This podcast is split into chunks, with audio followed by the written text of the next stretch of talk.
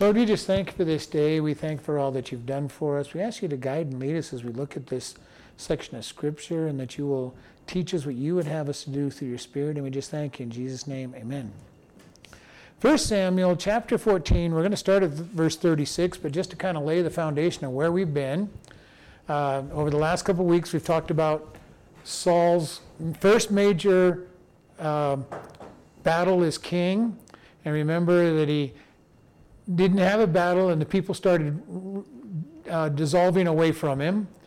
Uh, we had Jonathan that goes with his armor bearer and goes up to a garrison and defeats the garrison, and the people of the Philistines start killing each other. Saul looks on there and says, "What's going on?" And they decide to start attacking, attacking the Philistines who are fighting each other. And Saul had made a rash vow saying to the people, No one will eat until the battle has been completely won. In the process, Jonathan dips his, the tip of his spear into the, the honey, eats the honey, says, This is a really great thing, we would have won. The people start chasing the Philistines all around, and all the people who were hiding and, and running away from Saul decided because the, the tide had turned that they were going to join him. All right, so that catches us up to where we are coming into verse 36. All right, verse 36. And Saul said, Let us go down after the Philistines by night and spoil them until the morning light, and let us not leave a man of them. And they said, Do whatever seems good unto you. Then said the priest, Let us draw near hither to, unto God. And Saul asked counsel of God, Shall I go down to the Philistines? Will you deliver them into the hand of Israel? But he answered him not that day. And Saul said, Draw near hither all the chief of the people, and know and see wherein this sin hath been, been this day. For as the Lord lives, which saves, saves Israel, though it be in Jonathan my son, he shall surely die. But there was not among a man among all the people that answered him. All right, so we're going to look at this. Uh, Saul is getting ready to complete this work. They've been fighting all day. The people have not eaten all day because of the vow he made them give that they would not eat until they had accomplished. And remember, they went and they consumed the, the meat with the blood in it. They didn't offer it correctly, and that caused sin. So he had to offer sacrifices. And so now he's saying, okay, now we can go finish this. all right? And he's all set to go. And, you know, he, the priest here decide to give him good counsel and say, you know, we better ask God. And again, remember, we keep seeing that Paul, uh, Saul is not very good about doing what he needs to be doing unless it's kind of a showy, showy thing. Remember, he didn't ask God about going into battle with these people. He didn't ask God about any of this And until now. He's asking, he's getting the advice from the priest. You know, let's let's let's ask God. And when we get to David, we see David asking God a lot. And probably not every single time, but every it keeps mentioning that he goes to God and says, Shall we go? Shall we go? Uh, Moses did the same thing. Joshua did the same thing. And we see Saul, not so. All right? But now that he's been told by the priest we should talk to God, he decides, well, this isn't a bad idea. We'll go, we'll, we'll, we'll make a show. We'll talk to God and see what God says, because you know he's pretty sure God's going to say, go complete go complete the enemy. So they asked the council, and this would be used in the Thummim and the and the uh, Urim, uh, which is the the stones that the priest kept inside the breastplate that gave them the answers yes or no to God, and we don't know really much how they did it. We don't know there was some kind of die type thing that you threw. Uh, some people believe that they cast lights and would, sh- would shine a light on a, some kind of board or something that said give you answers. You know, there's all kinds of different things of what they do. Uh, but it, he asks God for an answer. The priests get ready to give the answer, and God doesn't answer. So whatever it is that these use to give an answer, God didn't give them an answer. Uh, so Saul is a little disconcerted by this. Uh, God's not answering him. Remember, he is God's man. God put him in place. He's probably concerned that the sin of eating the, the meat without the that hasn't been drained of the blood was a big, bigger deal than what it was. And so he decides to say that okay, everybody draw near. We're going to draw lots and find out whose fault this is. And he brashly says in verse 39 As the Lord lives, which saves Israel, though it be in Jonathan my son, the man that does this shall die. Now, I have a feeling when he said, though it be in Jonathan, he did never expected it to be Jonathan. Okay? But he's being serious. He's just being, he's being blustery. You know, he's figuring his son's been obedient this time. He figures his son has not been disobedient. And he goes, you know, hey, you know, guys, no matter what, even if it's my own son, this, this person will die. A little bit of bluster, a little bit of, you know, concern. Uh, and then it said in verse 40, well, verse 39, the very end, none of the people answered him. This kind of strikes me as kind of odd. They didn't answer him, yes, do it, or don't do it. Know, before they answered him, you know, do all that's in your heart. But now that there's somebody that's sinned in the camp, nobody's answering him because I think somebody might understand that this is Jonathan that might be the cause of this because there were people that told Jonathan when he stuck the spear in his in the honey that your father strictly forbade us and said, Cursed is any man that does this. So there's some people out there that know that Jonathan might be the guilty one in this. They're probably not absolutely sure, but they know that something is wrong. And the people's confidence is starting to fade. Right? They didn't complete the battle because they didn't have the strength. They've been chided for eating the meat with the blood in it. They've been offered a sacrifice, and now God's not answering them. And one thing about this is if you are absolutely sure that something is supposed to be done right and, and the, you don't get support from higher up, it's a big deal. And this is where we can be with God. If we really think we're supposed to be doing something for God and we ask God, should I do it? And He is silent, it's kind of nerve wracking because you, you go, God, I know this is good. I know you want me to do this. And there's no answer. And you pray and you pray and you pray and no answer. And this, the priest should be getting answers. That, that, that's their job. you come to the priest, you ask him the question, and he gives you God's answer. And here they're finding God being silent. And nothing is worse than, than having that silence when you want to do something and make sure that it's right. And this is where they're at. The people aren't answering him. They're, they're kind of nervous of all of this too because the priests aren't getting an answer. Some of them probably believe that Jonathan may be the guilty party and they don't want to see Jonathan killed because he's the whole reason for the victory in the first place. And remember, most of the people had been hiding in the caves before this event. So there's a lot of negativity going on, and Saul does not have the confidence of the people at this point. You can see this right now. They're not, they're not going back, okay, Saul, whatever you think. God's not answering, but whatever you think, we'll, we'll, we'll go do. Verse 40 Then he said unto Israel, Be you on one side, and Jonathan and I and Jonathan my son will be on the other side. And the people said, Do what seems good to you. Therefore Saul said to the Lord God of Israel, Give a perfect lot. And Saul and Jonathan were taken, but the people escaped. And Saul said, Cast the lots between me and Jonathan my son, and Jonathan was taken. Then Saul said to Jonathan, Tell me what you have done. And Jonathan told him and said, I did but taste a little honey with the end of the rod that was in my hand, and lo, I must die. And Saul answered, God do so and more so, for you shall surely die, Jonathan. And the people said unto Saul, Shall Jonathan die who hath wrought this great salvation in Israel? God forbid, as the Lord lives, there shall not one hair of his head fall to the ground, for he has wrought with God this day. So the people rescued Jonathan, that he died not. Then Saul went from following the Philistines, and the Philistines went to their own place. All right, so here we have very interesting statements. They, they cast the lots. Okay, and that's basically a die or a drawing, drawing a name from a hat. Uh, and Saul and Jonathan are taken, and at this point, Saul's probably a little concerned. You know, am I in trouble because of what the people did with the with the animals? Okay, because uh, he's a little nervous there. He'd already offered sacrifices and all of that. And the other thing is, you know, what if it's Jonathan? Somebody's going to die. He made that he made that pledge, and if it's him, he's going to have to die, and if it's Jonathan, he's going to have to die if he's going to fulfill his pledge. And so he's in a binding place. And this is the problem with any pledge of vow before God. God is very serious. If you make a vow before God, you keep it, whatever that might be. And he expects it to be kept even if it's going to cause pain.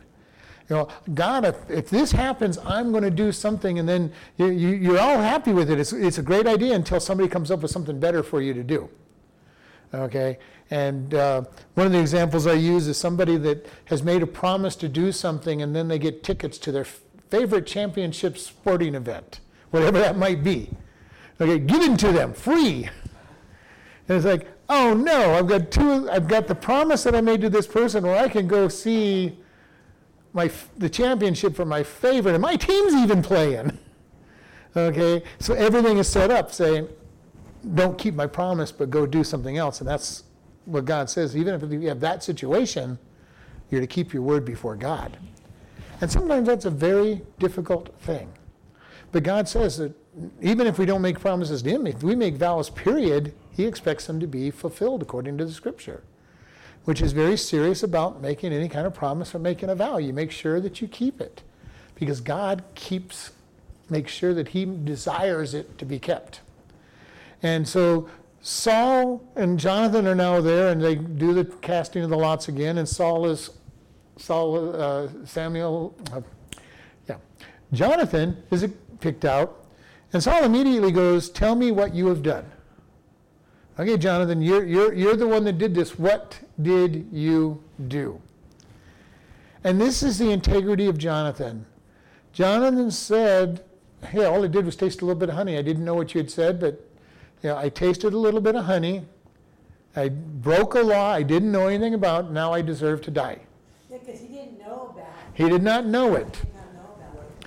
But this is the interesting point that I want to bring out here. There is an adage, even in our legal system, that ignorance of the law is no excuse for violating the law. Jonathan accepts that. He did not know what his father said, but he says, I broke the law. I brought the curse upon the people and upon myself, and I deserve to die. And this is something that even if we disobey God in a way that we didn't even know we were disobeying Him, there is a consequence for that disobedience.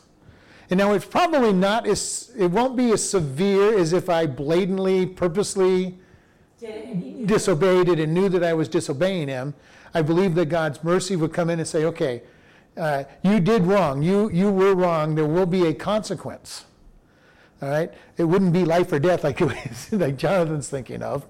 But because God understands, okay, you didn't know better and you didn't do it with lack of integrity and and with the purpose of disobeying. Now, when you purposely disobey, God says, okay, you, you get, you're going to be punished for what you did plus the disobedience. But Jonathan is ready at this point. His integrity was, I did this. I found out afterwards that I, that I was wrong, and I did it. And because I did it, I deserve to die. Matter of fact, you just said whoever did this deserves to die. So now he's doubly condemned. Right? He's cursed because he ate the honey that he didn't know that he wasn't supposed to eat. And now he's cursed because his father said that whoever the lot falls on as the reason for this will be executed. So Jonathan is fully expecting to be punished. This tells you what a good prince he is. He has nobility and character all the way through. Everything he does is dependent upon God and has nobility involved, and he's ready to pay. Even though he didn't know what he was doing, he's ready to pay the price. And Saul, you know, he says, God do so more, do so and more also, it, for you shall surely die, Jonathan. Saul has a whole bunch of anger problems, and we're going to see this his entire life. He has anger issues, and right here he's got, he had the anger issue when the people committed the sin of just falling upon the uh, animals, and he got angry with them, and he commanded all these things. Here, he's angry. Numbers of things. I think number one, he's angry with himself for making such a rash vow. Okay, but now he's got to complete it. You know, he's king. He's got he above all else has to obey his rules. Now And he's also angry with Jonathan for bringing shame upon the family. Okay? Here, here we've got great victory. Great victory. Jonathan even caused the great victory. And now he's got to kill him because he made his father look bad. There's pride and anger that's very strong in, in Saul. And, you know, Saul is raised up as a, you know, with the right attitude, he starts raised up. He goes, hey, who am I? I'm the least, you know, we're from the least tribe, from the least of the tribe, you know, least family in the tribe. I don't deserve to be promoted. And then, and then his pride starts to kick in now that he's been promoted. And he's already struggled. Remember when the armies were starting to leave and he offered a sacrifice, and Samuel criticized him because he offered the sacrifice. And then the people just started melting away. So he keeps getting in trouble every time with Samuel every time he turns around. He gets in trouble with God frequently. Now he's got his son doing something that brings perceived shame to him. And pride is something that can be the worst thing for any of us. When all we're worried about is keeping our appearance up. And this is what I said Saul, all, all through these, has been trying to keep appearance. See how godly I am? I offered. I'm, we're offering sacri- I offered the sacrifice because Samuel didn't show up. Oh, you know how we're off. You know, godly. I'm going to demand now. I've got in trouble for for offering, so this time I'm going to have the priest do the do it. But we're going to we're going to follow God. You know, oh, you know, oh, God's not answering. Let's go find out who it is, and you know, I'm going to I'm going to be exalted and look good of it. Anytime we're sitting back trying to make ourselves look good we've got problems. Because at that point, any little thing that makes us look bad is going to irritate us and anger us. And this is where Paul uh, Saul's at. Saul is irritated. You know, he's probably ready to just, you know, he, whereas he might have been willing to forgive Jonathan, right now Jonathan's made him look bad. He's disobeyed him. You know, he's he's destroyed the victory over the Philistines that he started. Yeah. Well, it's one of those things. I mean, when you have your pride issue, you really don't care who's at fault or what the reason is that they're at fault. You're going to do whatever it takes to make yourself look good. And that's one of the problems with pride. Okay? Uh, you know, a lot of times this happens in families in general. You know, when somebody in the family makes the family look bad, whatever that is that they did, whether it's becoming an alcoholic or a, or a drug user or committing a crime or something that makes the family look bad, if there's pride in the family can overwhelm that and, and reject that individual. And God's agape love gets thrown out the window and says, yep, they're nothing but bad. They brought bad name, you know, you're, you're no longer part of the family. And we need to be very careful of that. That can happen even in churches, where somebody does something that draws attention away from, uh, to themselves in a bad way and away from God, and or you know makes God's name look bad, and then people in the church kind of totally ostracize them. Now, is there a time for ostracizing? Yes, if they've gone to them and they haven't repented and and they haven't uh, corrected their lifestyle as Paul told the Corinthians, you got this man who's, who's sleeping with his mother, and you're saying it's okay, and he's saying it's okay, and God says it's not okay. If he's not ready to repent, you go to him, see if he's ready to repent. If he won't repent, you kick him out of the church. There is a time for that kind of activity, but you first find out are they going to be repentant? Are they going to seek God? Are they going to see that they've done wrong and say, God, I am sorry? And then once God's forgiven them, then we need to forgive them. Jonathan hasn't even been given this opportunity. Okay? Uh, he didn't know about it. And again, even though you repent, there's still consequences for it. So, but he wasn't given a chance to even repent and say, hey, you know, Dad, I'm really sorry. I didn't know about this. I'm willing to take some punishment. Does it have to be death? But that is the punishment that Saul had initially commented. He said that you're cursed as anybody that, you know, cursed and you'll bring a curse upon Israel.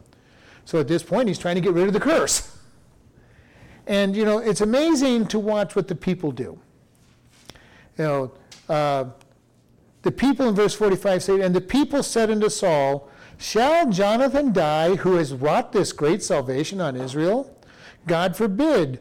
As the Lord lives, there shall not one hair of his head fall on the ground, for he is wrought with God this day.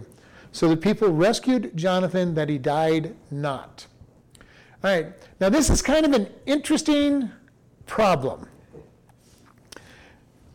The people are coming against their king, which is not correct.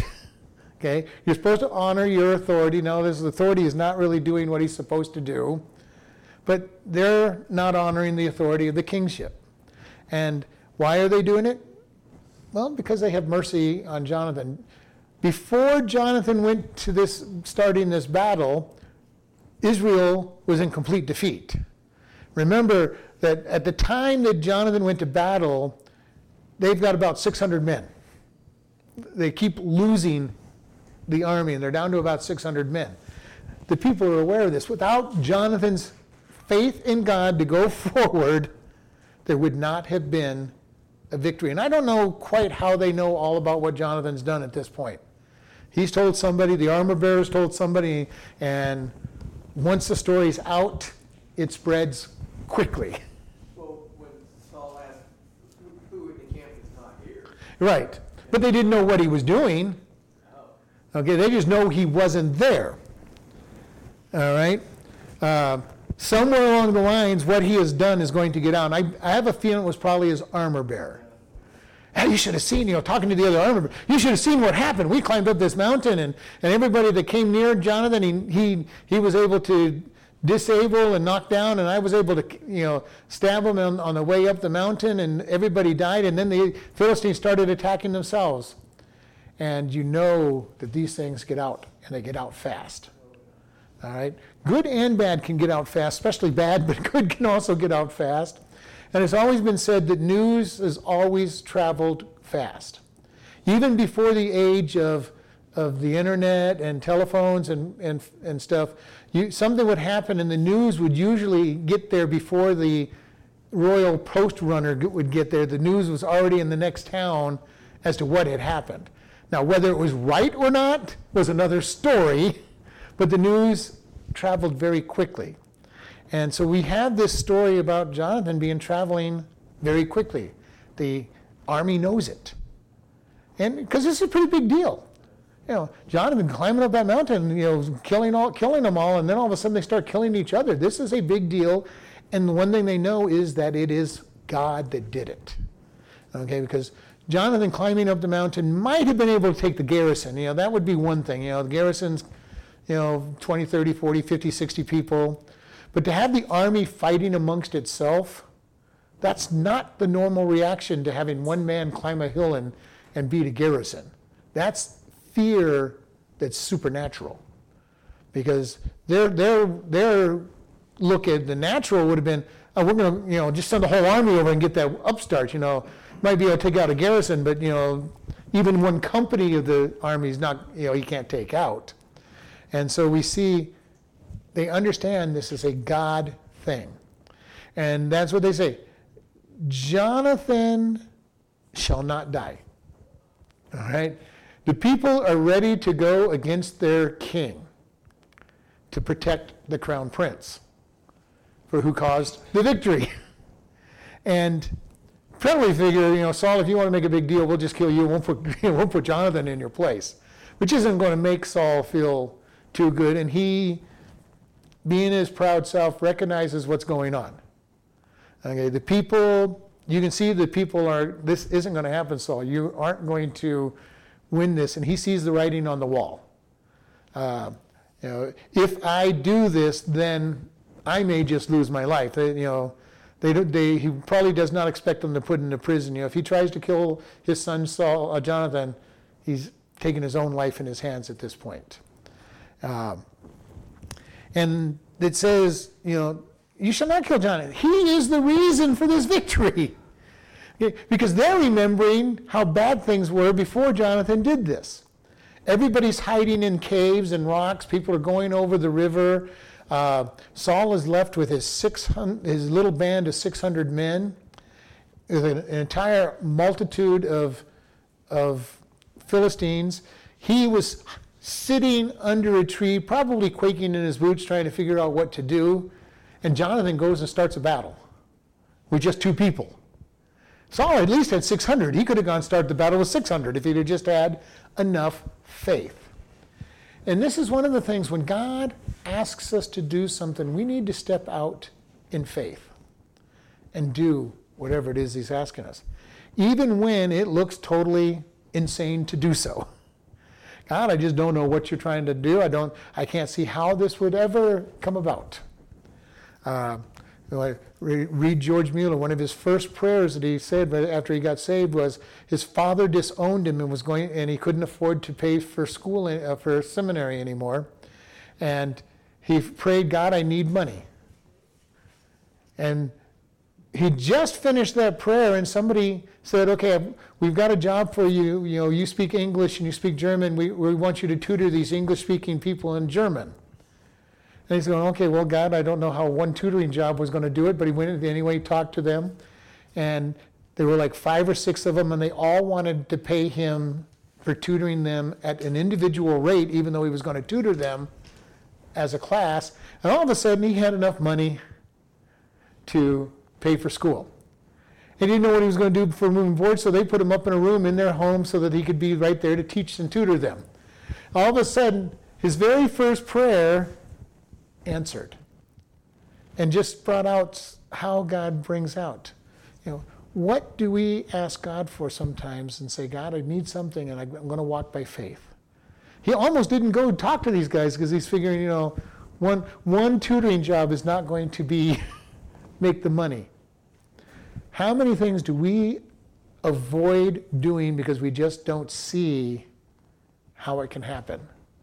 God, I, expect you want me to do what? No way, God. I can't. I can't afford that. I can't do that. I can't. You know. And we come have up a whole litany of reasons why we can't. And God says, "The just shall walk by faith, not by sight." We so often walk by sight. God, I just don't see how this can happen, so I'm not even going to try. And here the people are saying Jonathan did what Jonathan did what nobody thought could be happen. And look at the victory that came out of this. And uh, and they said that you know they were going to protect him. They said not not even a hair, okay, you know, not even a hair on his head is going to fall. You're not you're not going to punish him in any way. In other words, okay, even if you choose not to take his life, you're not going to beat him. You're not going to do anything to cause him problem because he's the reason Israel had victory.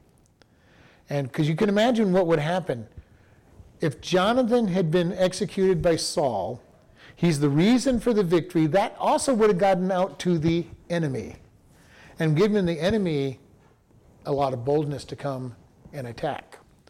Uh, remember in in uh, when Moses and God were talking, and God was so angry at the people, God said, I'm going to destroy all the people, Moses, and I'm going to start all over with you. And Moses' answer was a very simple one. You can't do that, God, because your reputation will be destroyed because people will say that you got people you took your people out of Israel because you could not take them into the promised land. You killed them. Uh, you know, and so many times people are more protective of God's testimony than he's going to be. And as when we were going back through that part of the Pentateuch, remember I, I told you I think God and Moses had a pretty pretty good game going on. God kept telling Moses, uh, "These are your people," and Moses go, uh-uh, "They're not my people; they're yours." Uh, and I think they were kind of having, you know, God has a sense of humor, and I believe there was a little bit of a humorous, you know, combatancy there. Moses, you know, every time they're in trouble, they're your, no, God, they're, they're definitely your people. Uh, but, you know, we see here God delivers Jonathan. And he delivers him through the people. And then it says, and so the people rescued Jonathan, and he died not. Now, when we see this statement, though, remember, Saul is a proud person. Okay? He really believes that Jonathan should have died. Jonathan brought shame to the family name. Jonathan should have died, and the people rescued him, which makes him look bad again. You're going to see an attitude from Saul coming up so many times against Jonathan through the rest of his days. Saul does not know how to forgive. And even though he can have certain times when he's going to treat Jonathan nicely, there's going to be times, this is a time when he get, throws a spear at Jonathan. Because he gets so mad at Jonathan, he throws a spear at Jonathan and says, You rebellious you know, dog, you're going to, you're taking side with that David and you're going to, you're going to lose the kingdom for us and he's going to take the kingdom from you. And, you know, so he tries to kill his own son. He's worried about the kingdom being taken from his son, and so he tries to kill his son. You know, uh, but that is what the kind of things that anger and embarrassment will make us do. How many times have we done things in anger that we would never have done without being angry, and then wondered why in the world would I have ever even thought of doing something like that? Because the consequences, if even if you'd been successful, you know, would have been so much worse. And yet, we get angry and embarrassed, and we try to do things that make us look good at the moment, and then really would hurt us, hurt us if we could get them accomplished, or would have hurt us if we didn't, you know, if we had managed it. You know, this is why pride is such a big issue. You know, we need to have that humility. You know, why do people get proud? It's the flesh. The flesh likes to be lifted up. And it's always been a problem. Pride goes before the fall. And because you, just like this, you'll do dumb things. You know, when he throws the spear at his son because he's trying to preserve the kingdom for his son, but he's ready to put his son into the, you know, have a spear go through his son and pin him to the wall and kill him. You know, but he did all that just so he could keep the kingdom for his son. You know, and this is the kind of things that happen when we're embarrassed and our anger is running. We do things that are opposite of whatever we were trying to do.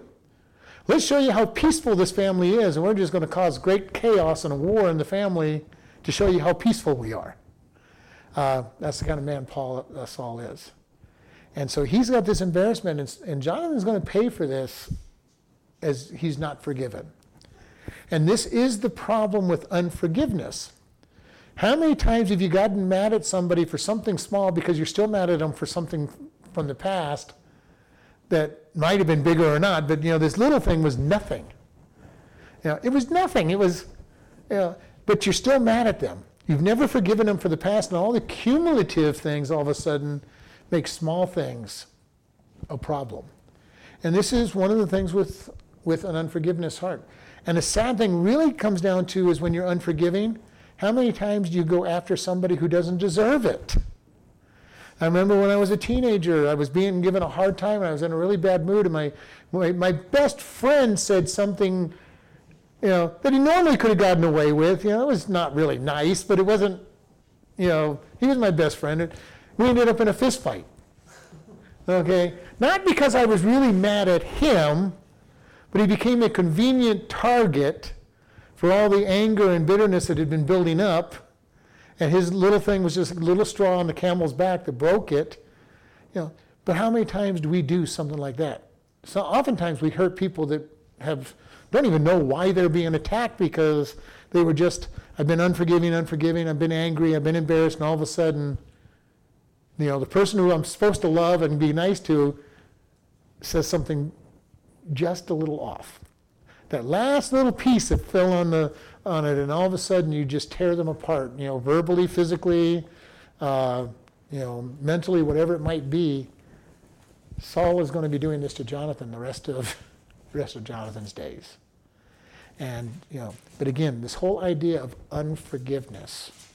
This is why we need to forgive people. And when we forgive people, forgiveness is such a wonderful thing. We give up our right to demand punishment for them. All right? If I give up my right to demand punishment for somebody, then I really start to forget, forget about it. As long as I'm trying to punish them, I'm always going to remember okay, they did this, they did this, this, this. How, how are they going to be punished? All right? Another way that I, I, that works out is I start telling everybody. Have you ever been mad at somebody you never met because your best friend told you about all the how bad they were? And then you meet them maybe without knowing who they are, and you kind of really like them, and they're not anything like the person told you. And then you find out who they who they are, and you kind of you got these mixed emotions. I, you know, I've hated you, but but you're really nice. You know, you know, This is the problem when we start sharing our bitterness toward somebody to other people. It's bad enough if they know them, okay? And they know whether they are or aren't what you're talking about. But I know there are people out there that are, that are angry at other people because of the negative things that other people have said about them. Don't even know them.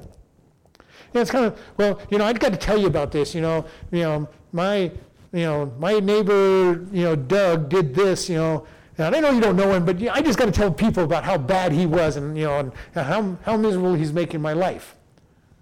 So now you meet my neighbor Doug, you know, and, and you immediately have bad thoughts about him. I don't have a neighbor Doug, by the way. you immediately have bad thoughts of this person. You didn't even know them. They haven't done anything. They haven't said anything. But you automatically have bad thoughts about them. This is the problem that we have when we share negatives about other people. We're, we're poisoning other people's minds, and it is a form of gossip. And gossip does not have to be false to be gossip. Okay? When you're talking about somebody else behind their back, you are gossiping. And whether it's true or not is, is irrelevant. Now, if you're praising them, that's probably good gossip, but it's not, you know, if I'm building somebody up and praising them, that's a good thing. But if I'm trying to make you think bad things about this person, you don't want to be listening to that kind of stuff, and, you, and you, we don't want to be expressing it. And this is why, you know, people say you can't forgive and forget. Well, it's pretty easy to forgive and forget. Quit talking about it. Quit thinking about it. If you quit thinking about it and quit talking about it, you're going to very quickly forget. I mean, it's just like if you were to be asked, "What did you have to eat last last Wednesday?" Okay. Uh, most people aren't going to, unless it was some special dinner. I mean, there are dinners that you remember, but if it was just a regular, normal dinner, you're going to go, I don't know why I had. Well, why? Because you haven't talked about it, you haven't thought about it, you haven't dwelt upon it. Is it theoretically in your mind? Yes, we remember everything that's ever happened, but if we don't dwell on something, it's forgotten for all practical purposes. So, what we do, and we're going to say, I'm going to forgive this person, I don't keep rehearsing in my mind, you know, well, yeah, I'm forgiving him. Yep, yep, I'm forgiving him. Yeah, I'm going to remember forever what they did, but I, I'm going to forgive them. You really haven't forgiven them because you're just waiting to make them pay. Waiting to have a cumulative thing to make them pay, waiting to make them pay as you talk to other people about what they did, and nothing else. You, what, do you, what do you always think about when you're thinking about what they did? You know, someday you're going to get yours. You know, even you know, you might even be spiritual. Someday God's going to make you pay. Won't be me, but God's going to make you pay. You haven't forgiven them. Is God going to make them pay? If it's bad enough, God will make them pay whether I forgive them or not because there's consequence for sin. But David always was calling down vengeance on his, on his people, on his enemies. I really believe that God's purpose for us is just say, God, I forgive them. You do whatever you want to do, but I forgive them. And I've had a couple of people in my life that I've just said, God, forgive them. I've watched God do damage to at least one of them. I was not happy. You know, I did not take joy in the punishment that that person got because I had forgiven the person. I literally had forgiven the person and didn't want to see them. I wasn't looking to see them punished. I was hoping God would give them grace. Mostly because I like to get grace when I do wrong. So I really have learned over the years I want to forgive people. I want God's grace to fall on them because I want His grace. And because He gives me grace, I don't want to give anything less than grace to people. And this is something that is very critical. Saul does not do this. The consequence of all this and Saul's embarrassment is that John, that Saul went up from following the Philistines, and the Philistines went to their own place. He just went home. Okay, God didn't give him permission to go chase him. His rash vow caused him a problem. The defense of the people on Jonathan. Okay, well, this is it. We're done. The battle's over. At least he was smart enough not to go after the Philistines after all this happened, because God did not say go.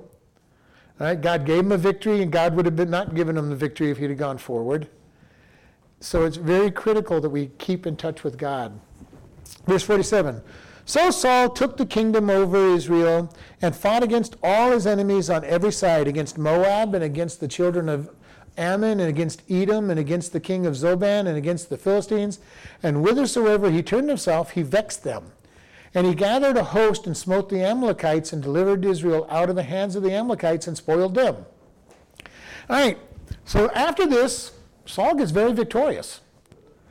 But you know, one thing that's kind of interesting here he fought his enemies on all sides. And you map these places out. Moab and the Ammonites are on the on the east. The Philistines are on the on the west. The uh, Zobah are I'm not sure, I don't remember where they are, but they're you know he's circled by enemies and he's having to fight all the time. Now he's it says that he's vexing them. He's winning, he's winning battles. God is blessing Saul in battle. He seems to be very good general, very good king for the most part.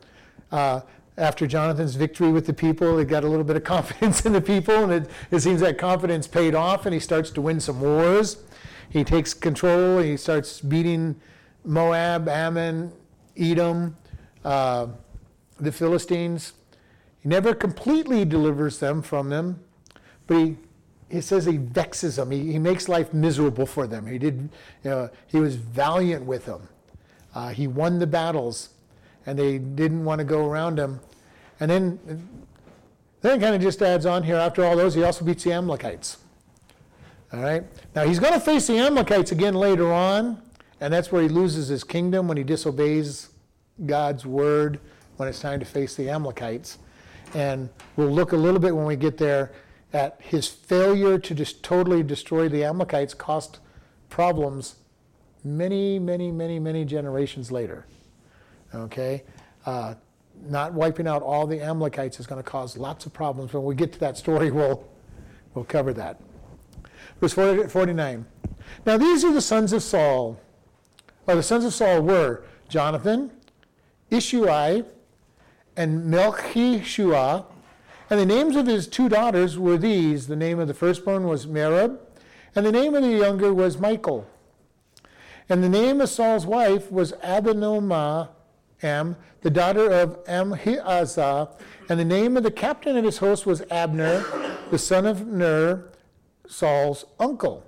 And Kish was, was the father of Saul, and Ner, the father of Abner, was the son was the son of Ab- Abiel.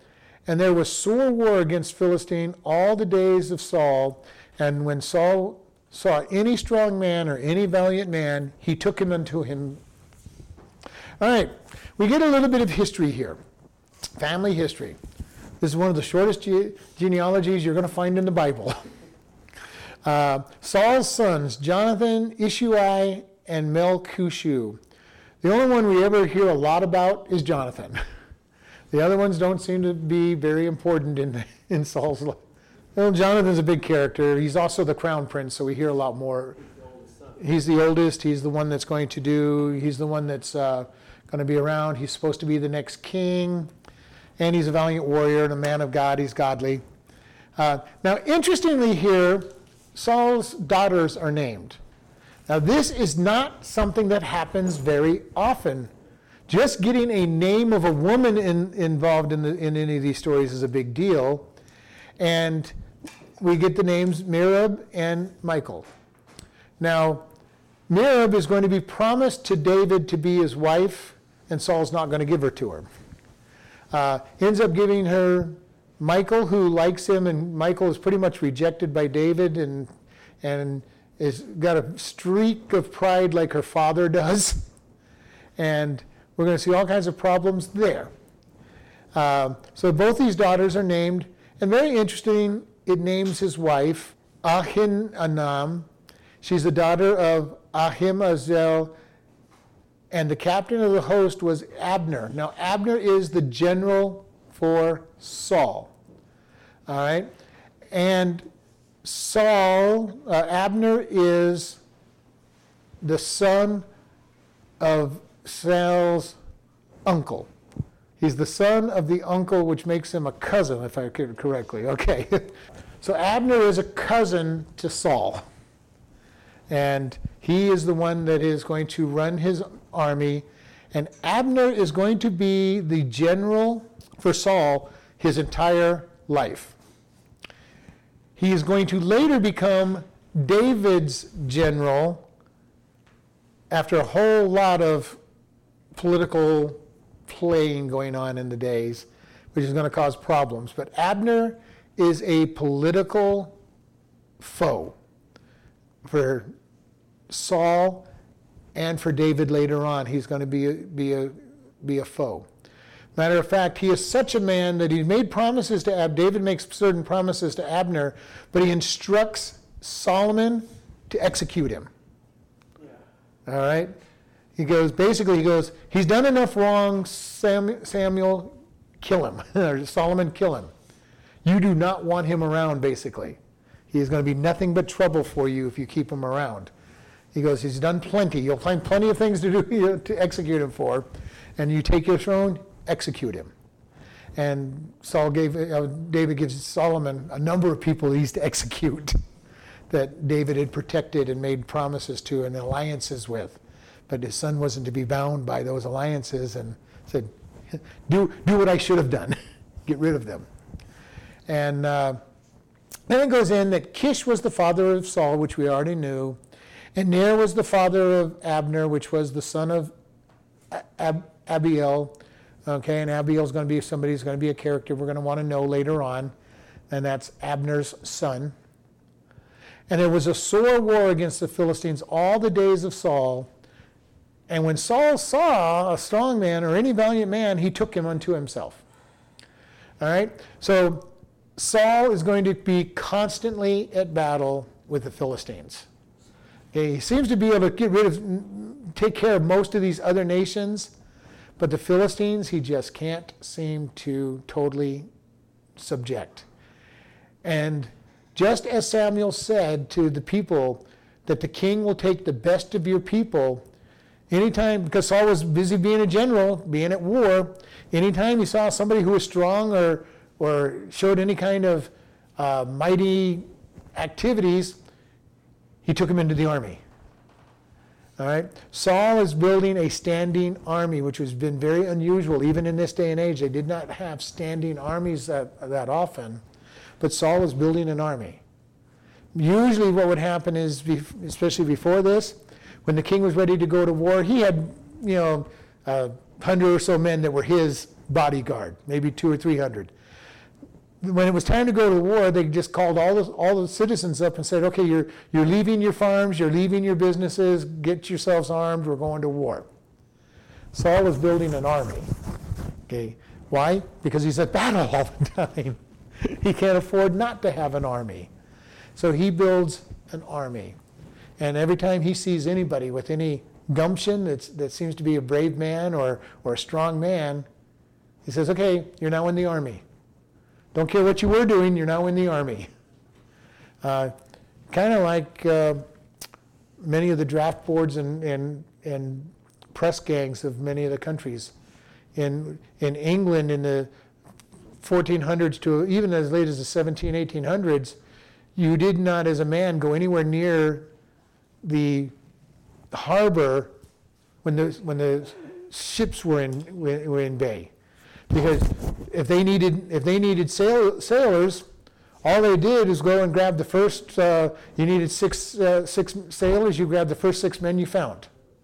Didn't matter who they were, what they were doing, you grabbed the six, first six you found. If you needed a dozen, you grabbed the first dozen. And once you got them on the ship, that was it. They were, they were a sailor the rest of their life. Know, you, you, you'd been the, the owner of a very rich business, now you're a sailor. Uh, you know, called Shanghai later on in, in the in the San Francisco area, and called press gangs in the in England and France. Matter of fact, when you conquered the other ships, you you would take their sailors and make them your sailors if they if they showed any aptitude, if, or you know, or if not, you send them to, to prison for the rest of the war. But you know, here we have this thing that that Saul, hey, you look like a soldier. You're now a soldier. Uh, and they'd already been warned that. He was going to take the strongest men. He was going to take the best land. He was going to take the, you know, and I'm sure even though it didn't mention it, if you found a good cook, okay, yeah, You're, you're, you're now, you're now working for the palace, or you're now working for the army, or whatever it might be. Oh, you're, you're a good seamstress, you're an excellent seamstress, we, the soldiers need, soldiers need their uniforms fixed, you're, you're, you've now been pressed into the army. This is Saul's life. And it's going to be his life for the rest of his time is fighting. And he's going to be known as a, a warrior pretty much. That's, that's all he did for his entire career, fight. All right, let's close in prayer. Lord, we just thank you for this evening. We thank you for your grace and your mercy. Lord, we also come to the recognition that sin always has consequence, whether we uh, understand it to be sin or not, it has consequence, and we ask you to keep us always in a position where we ask for forgiveness. Lord, help us to learn to love others that fail because we all fail, and learn to forgive. And we just thank you in Jesus' name. Amen.